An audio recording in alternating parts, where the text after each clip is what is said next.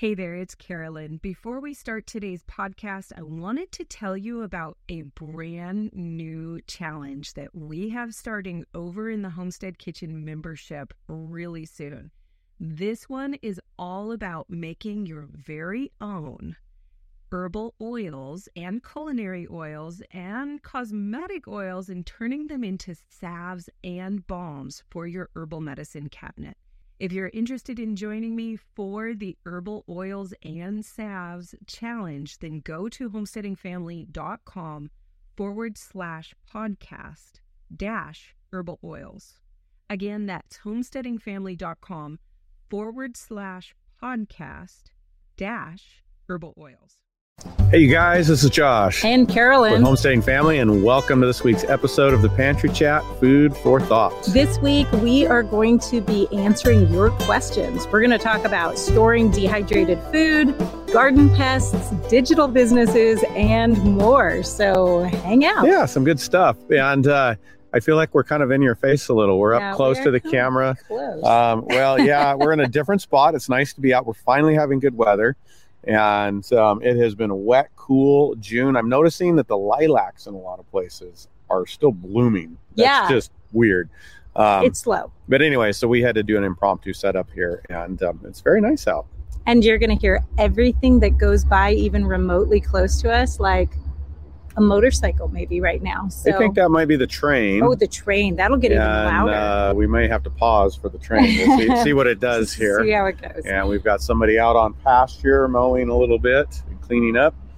Lots of good stuff And that, that happening. is one thing that the the cool and wet spring has been really good for is the green. well, it has been, and I was actually thinking about talking about this today. Was grass because you don't see us do a lot on on pasture. Mhm. And these first few years here, we've been having to do a lot of infrastructure work and then trying to get some of the pasture area that was very, very depleted going. And then we had drought last year and challenges, and finally we're starting to get things going, and we're actually going to get a rotation.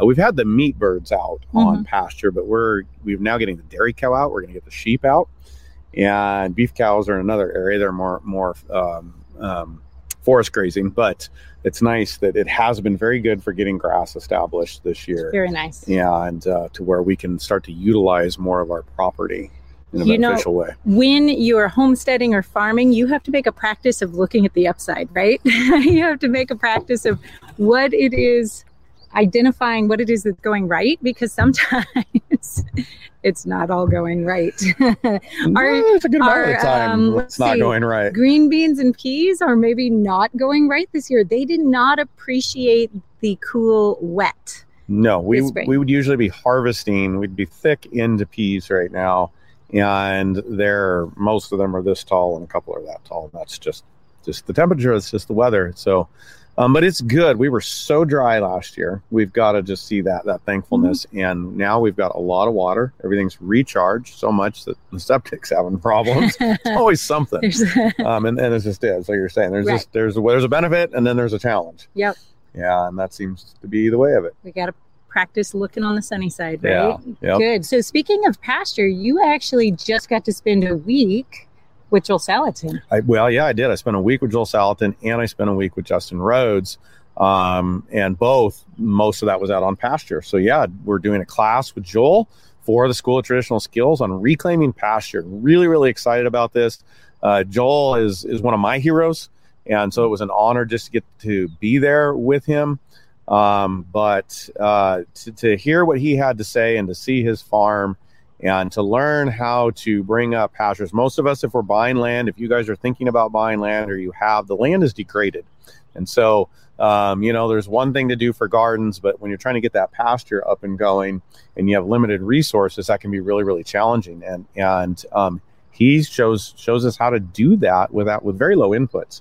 I mean, he doesn't seed any of his pastures That's really exciting. and they're lush and they're beautiful. So, anyways, that yeah, I, I could go on for a long time on just what an experience that was. You know, I was really intrigued to hear how he actually leases these properties that are really run down. yes, they're in really bad shape and he turns them around just with his grazing like you're talking about he's not seeding it he's not Yep. doing other things he's just putting the animals in there And you know what's really cool on top of that is he does that profitably for the business. Mhm. And so he's bridging a couple gaps. It seems like, you know, can you be ecologically sound? Can you Right. improve the land? Can you make it more abundant, more productive, and remain profitable while you're grazing? In his case, grazing cows, chickens, pigs.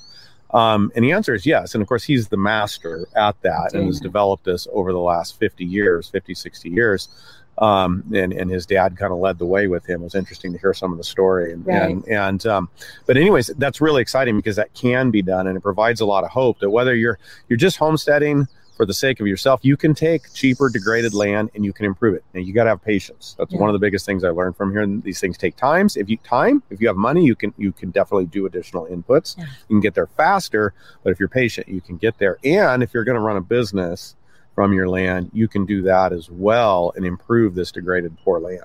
That's really very, exciting very, very cool. it's really exciting And real quick, just I know we, we don't want to go on here, but you know, the following week being with Justin Rhodes, and, and that's a different picture because Joel's working on a very large level. Mhm. The neat thing about what he does is it can be scaled from one acre to a thousand acres. You know, um, now with Justin, it was more on a homestead like ours with the Rhodes family, and just seeing they've been on their land um, their whole life pretty much. right And so seeing where they've been there for a couple decades now, applying a lot of these principles, but on a homestead scale with all the rotation and you know everything we're doing here, but they're they're 20 years advanced um, in in that on that land and seeing it all work in that way, which is working very very well. Here comes that bright side. that's do, you, need- do you need a hat? Ooh, I should have brought out a hat, but it's going to go away. Just oh, thank you. Okay, I will be a meat She's, smith. she's got the today. meat smith. Like it. Brandon Sheard, the farmstead meat smith. I got to spend a week with him a few weeks ago, and uh, he is just the homestead butcher. So so much fun. So, for those of you guys who have not been following along with us, what we're talking about is a brand new project that we're working on right now where we're bringing a bunch of different creators together to create classes for you for um, for learning how to homestead, Yeah, learning how to be more resilient. And it's really exciting. We're really excited. So, you got to stay tuned for more announcements. But August 1st is the big day where you get to actually take action and do something to Yep. move forward to being part of this new new project we're on. Yeah, a lot, a lot of neat people involved. Just right here, Joel Salatin, Justin Rhodes, Brandon Sheard, um, Carolyn's teaching a class I'm there. involved. I'm a really Melissa neat K. person. Norris, Ann of all trades, Lisa Bass from Farmhouse on Boone. Those are just a few, and we'll we'll keep we'll keep letting you know as, we, as it, before August comes out, and then you'll get the full picture. But very, very exciting. Exciting stuff. So Okay, okay, um, so that's kind of what you've been doing. Really, you have not been doing a lot Yeah, here I- because you've been out there doing that, which is super exciting. And now you get to come home and put all those things into practice. but there's a lot going on here. Thankfully, you know, you're you're here holding the fort down, and we've got older kids, and so there's a lot happening between remodels and uh, getting animals out to pasture and, and fencing. We've got what 200 meat birds, meat chicks 200 in the brooder right now, about to go out in a week, and so we're getting ready for that. Mm-hmm. and turkeys as well. And we've got pigs out on pasture and hopefully sheep if we can get all our ducks in a row. So we have all those things going on, and then of course just the managing the problems from uh, from the water, which is a whole Yeah. other set of projects that are working on. And I've been doing a bit of that, just being here. Um, it's a little bright. Yeah. Yeah. so you're you've been really going, holding the fort down, Yep. managing everything here, dealing with a lot of things that I would deal with, like water issues and septic issues.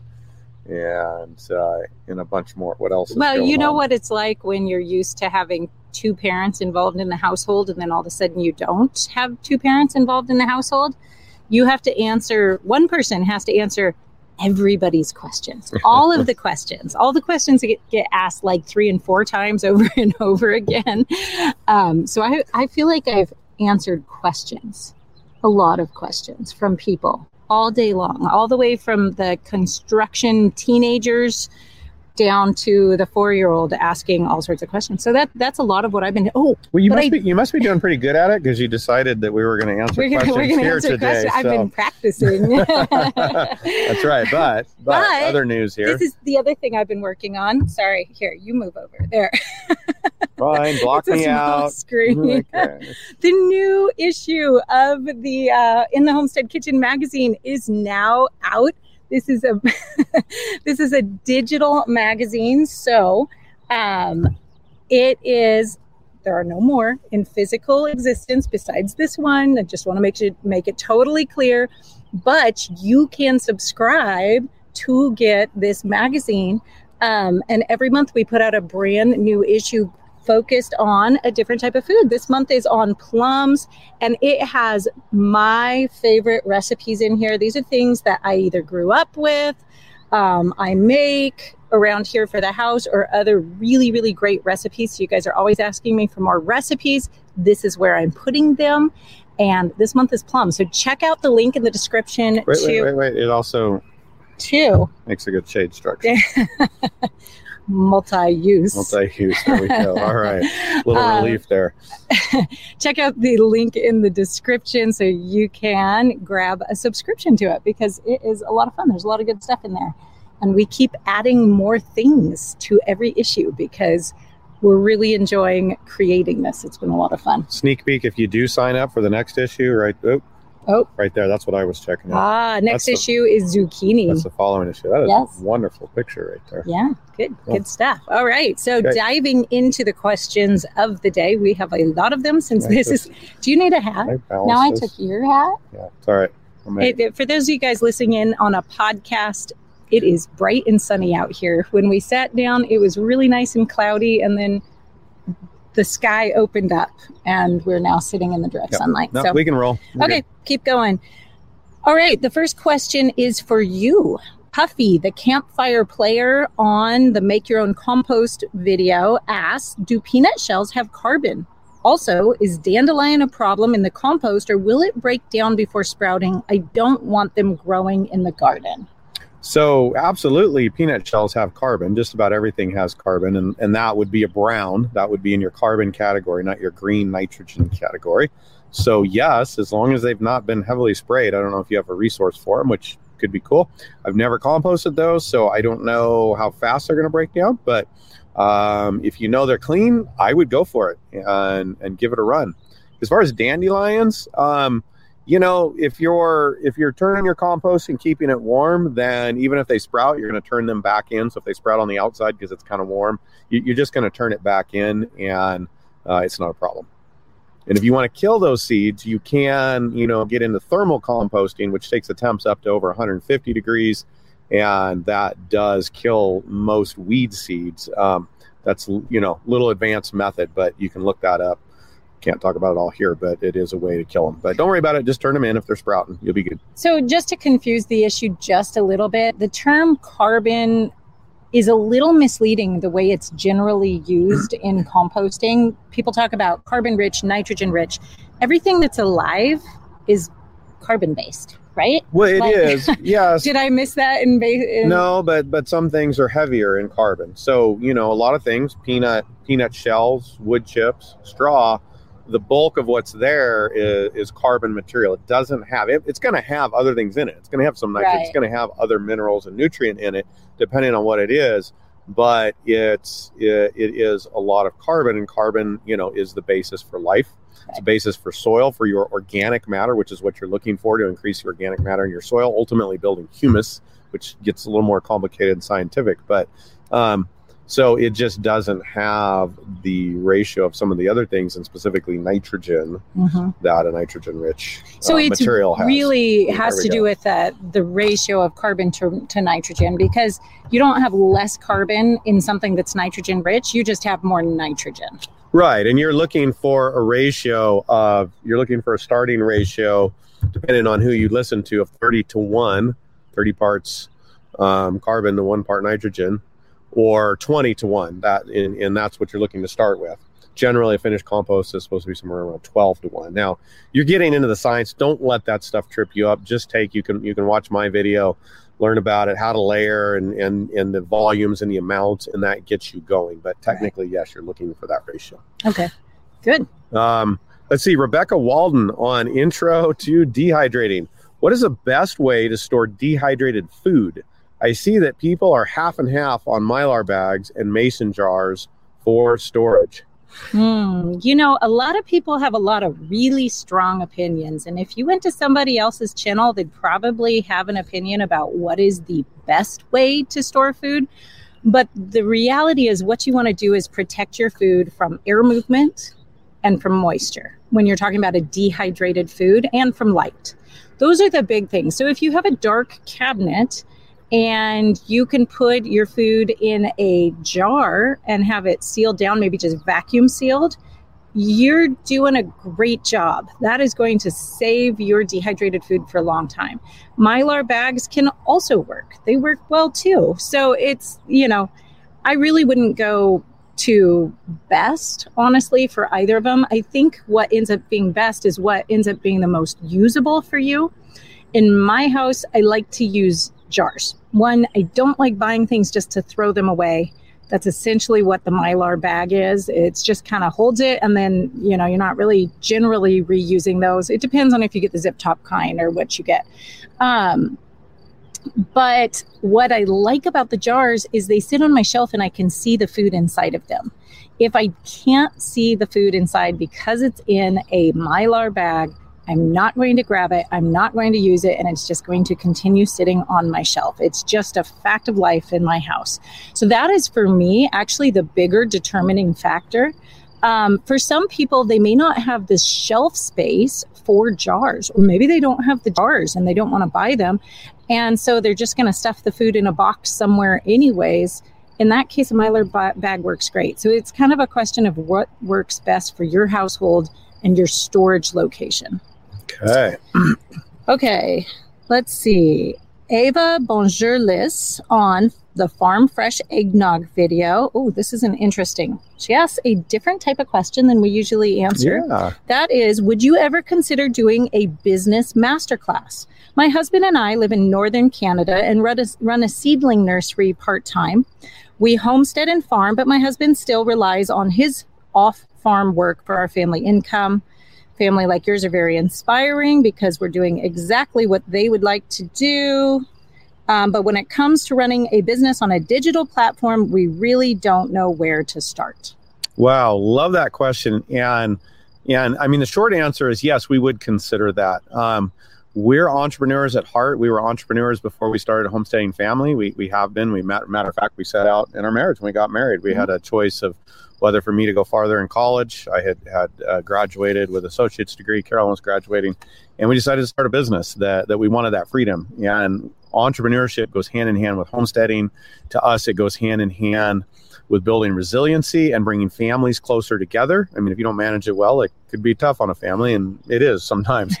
but it brings people together, working together, and so there's a lot in this this life of this homesteading life uh, of building freedom and security, of building family, where entrepreneurship is we we love it, and so we're about as passionate at, at that as we are about the homesteading here. So we would definitely consider that. Um, uh, definitely near and dear to my heart, and um, love the opportunity to share that if it would help people one day.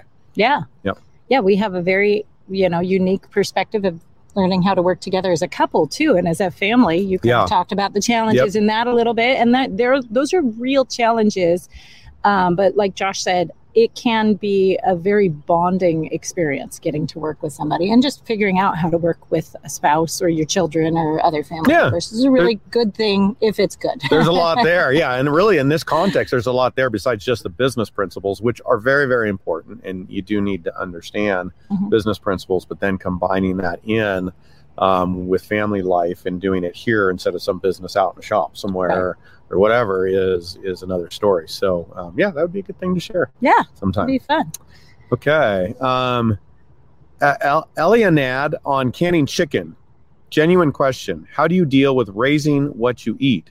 Do you ever get attached to certain animals? Want to be homesteader? Ah, that Yeah. is the question. I. I, I think it is, and I think it is a challenging for a lot of people. We we were both raised with some connection to animals, to horses, both of us a Mhm. lot. That's that's actually how you know we we met, spent our time together early on was riding horses. But uh, you know, I worked on a cattle ranch. We always had dogs, cats. You guys always had chickens, um, and and so there is a healthy balance Mhm. In being respectful and thankful, and yet harvesting life. And and look, in this life, it takes death to give life. It takes death to sustain us, and that's a spiritual truth. That's a and that's a physical truth. Something has to die, even plants, if you're even if you're not eating animals. And so we have to deal with that reality. And I think it's important to respect the life, to take good care of it. And you know, the Bible teaches us very very clearly to take good care of our animals in the land and to steward them. And so that's very important. But at the end of the day, those animals are often there to feed us. And so, yeah, we, we have a balance. We get to know our animals. We get to love them, even some of the ones that we're harvesting. Um, and we try to be careful about how we name them. But the kids always want to name them, and they've kind of grown up knowing that, okay, these animals, guys, we're, we're going to be eating. So, you know, um, just think about what you're naming them and how you're getting attached to them. And our kids have grown up with that. Yeah. So I think they're finding a good balance. Yeah. I, I could see where that would be really hard if you're stepping in a little later in life and you've just had cats and dogs and you know those animals that we don't harvest and that we love and we're much more attached to a deeper level. Um, but but there is a way to navigate that and, and to find that balance of of loving the animals, treating them well, um, enjoying them while they're here, and yet moving through that cycle of life and death and in in ultimately into consuming them and being uh I was gonna say nutrified, fortified, fed. there you go. Yeah. I think there's a, a misconception that at some point you get to where you just, you know, can butcher animals and there's no feeling involved in that. And I honestly, I think that would be a really unhealthy place. Yes, it would. You you should not just feel like happy go lucky about the whole thing and like, oh, I love butchering day. You know, I mean, you may love elements of butchering day working with your family, something like that. But if you get to a place where you enjoy the butchering, that's not right. That's unhealthy. Yeah. Yeah. the killing part. Um, and so I think I think there's a place where we have to be okay with the fact that we are keenly aware that we're taking a life. And that that is like Josh said, it is a reality that in order for us to live, something dies. And being involved in that process and being aware of that and being, you know, intimately aware where it's a little uncomfortable actually makes you so much more respectful of your food and of what you're doing. And so, you know, you're probably never going to get to a place where you just don't feel. Um, and that's good. I think it's a good thing. Yeah. Yeah, but it, it richens the journey to have that mm-hmm. connection with our food and that engagement to have raised them to be doing it in a manner that it's not just animals that we're raising up to kill and eat. I mean, I mean, I, some people do that, I suppose, but Yeah. there is a full cycle and a full picture here of family, of land, of stewardship, of relationship, and it all intertwines and mixes together. And I, I'm not the poet words that some people are, like maybe Brandon Sheard or Joel Salatin, but but it enriches life and it's good to be connected to and it's good to go out there and have chicken butchering day and on one day in one way be thankful for what we're receiving for working together as a family but at the other at the other way you know going man i don't really like this and the kids sometimes don't like it and we go yeah we understand. It's it's not we shouldn't really like it Mm-hmm. you know in that part of it in that sense of it. Um but we can have thankful hearts and and um enjoy the journey Yeah. Yep. Good. Okay, Gabby Gertie on how we raise a year's worth of meat says we invested in a large freezer and stocked up on meat that was on sale. right way Yay. to go Now there are fears of power outages. How do I can all that meat and prepare meals without having food fatigue? We use beef, for instance, for stew, beef and noodles, beef pot pie. Not sure what to do with it. How would you use canned cube pork? A little frustrated here. So let me answer the first part, Sure. and then she'll deal with the canning part. And and uh, look, you you I think canning and having canned meat on the shelf is great, but you also only have so many hours in the day, and to convert all that is a lot of energy and a lot of work. So convert some of it, but get yourself a small uh, generator like a Honda EU um, or something small that's a two to three thousand, um, you know, two kW, three kW uh, generator to back up your your freezers. If you don't have a full house system yet of backup, get something specifically to back those Mhm. freezers up. They can go two to three days for one, just fine if you don't open them a lot. But then have a small generator to keep them running, and that right there helps a lot Yeah. and then you know and so just get that you've then got that security and you don't have to worry about it and then as you can build up the other stores the, Right. the canning Yeah. Um, I, that was going to be the first thing I was going to say too. Okay. Is is don't don't necessarily try to take a whole freezer and can it, um, and don't do it off of rumors of power outages because you know what we were just talking about this with the kids. Most of the things we are concerned about and we hear rumors about never happen. oh thomas right? jefferson i was Yeah. we were at monticello Oh yes, yeah. recently and that's on one of his little 10 top things you Right. know you know about like 90% of the things that we're we worry about don't happen Yeah. So I wouldn't I wouldn't start scrambling or act out of fear on that one, but uh, getting a, the uh, the generator is probably the top one. And then what I would do is to start canning different recipes with the meat. Turn it into complete meals. That way, if you do have power outages, you have really easy dinners on hand. So. Um, you know, there's a lot of really good meals. Get yourself a Ball Blue book. If you are a member in my membership, I have a complete meal uh, challenge in there, canning challenge in there that just takes you through a whole recipe book of different meals you can use. So, you know, whatever it is, however you find your recipes, just uh, start putting things on the shelf with that so that you do have a backup. Because, like Josh says, if the power goes out, one of the key things to keeping your freezer frozen is not to open it.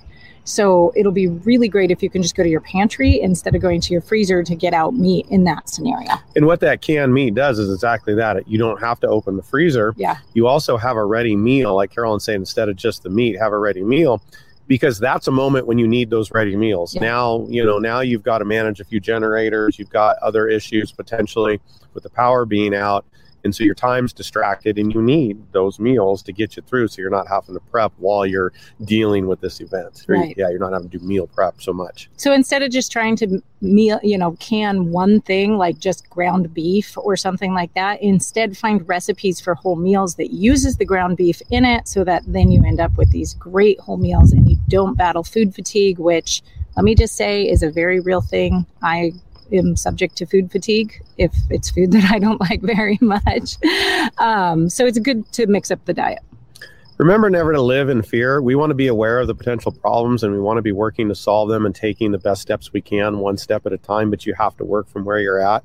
And this is why we focus a lot on solutions and not a lot on the problems. They're there. We know they're there. Sometimes we talk about them, but our channel is not here to, to blow up and expose all the issues and all the stuff going on in the world.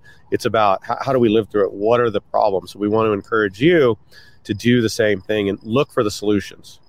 I might have said that wrong, but look for the solutions. Stay solution oriented. Be aware of the problems, and then in confidence, step forward, doing the best you can where you're at. And that's probably a great place to wrap up for today. I've got a uh, somewhere I have to be in just a few minutes, so Well, got to be live in the membership. I have to right? be And live so in the you membership guys, for my something to know live, about yeah. the membership is that Carolyn's in there live once a week generally. generally, yeah. And uh, so that's another place to connect, but that is inside. So if you're not familiar with the membership we have, you should check that out at the homesteadingfamily.com. Cool. So make sure you check out the magazine link in the description, and we will see you guys. Put August 1st on your calendar. Yes. Sorry. Sorry. August Do that. 1st. Keep be ready for that announcement. That'll Yep. be exciting. Okay. stuff. Okay. See you guys soon. Goodbye. Goodbye.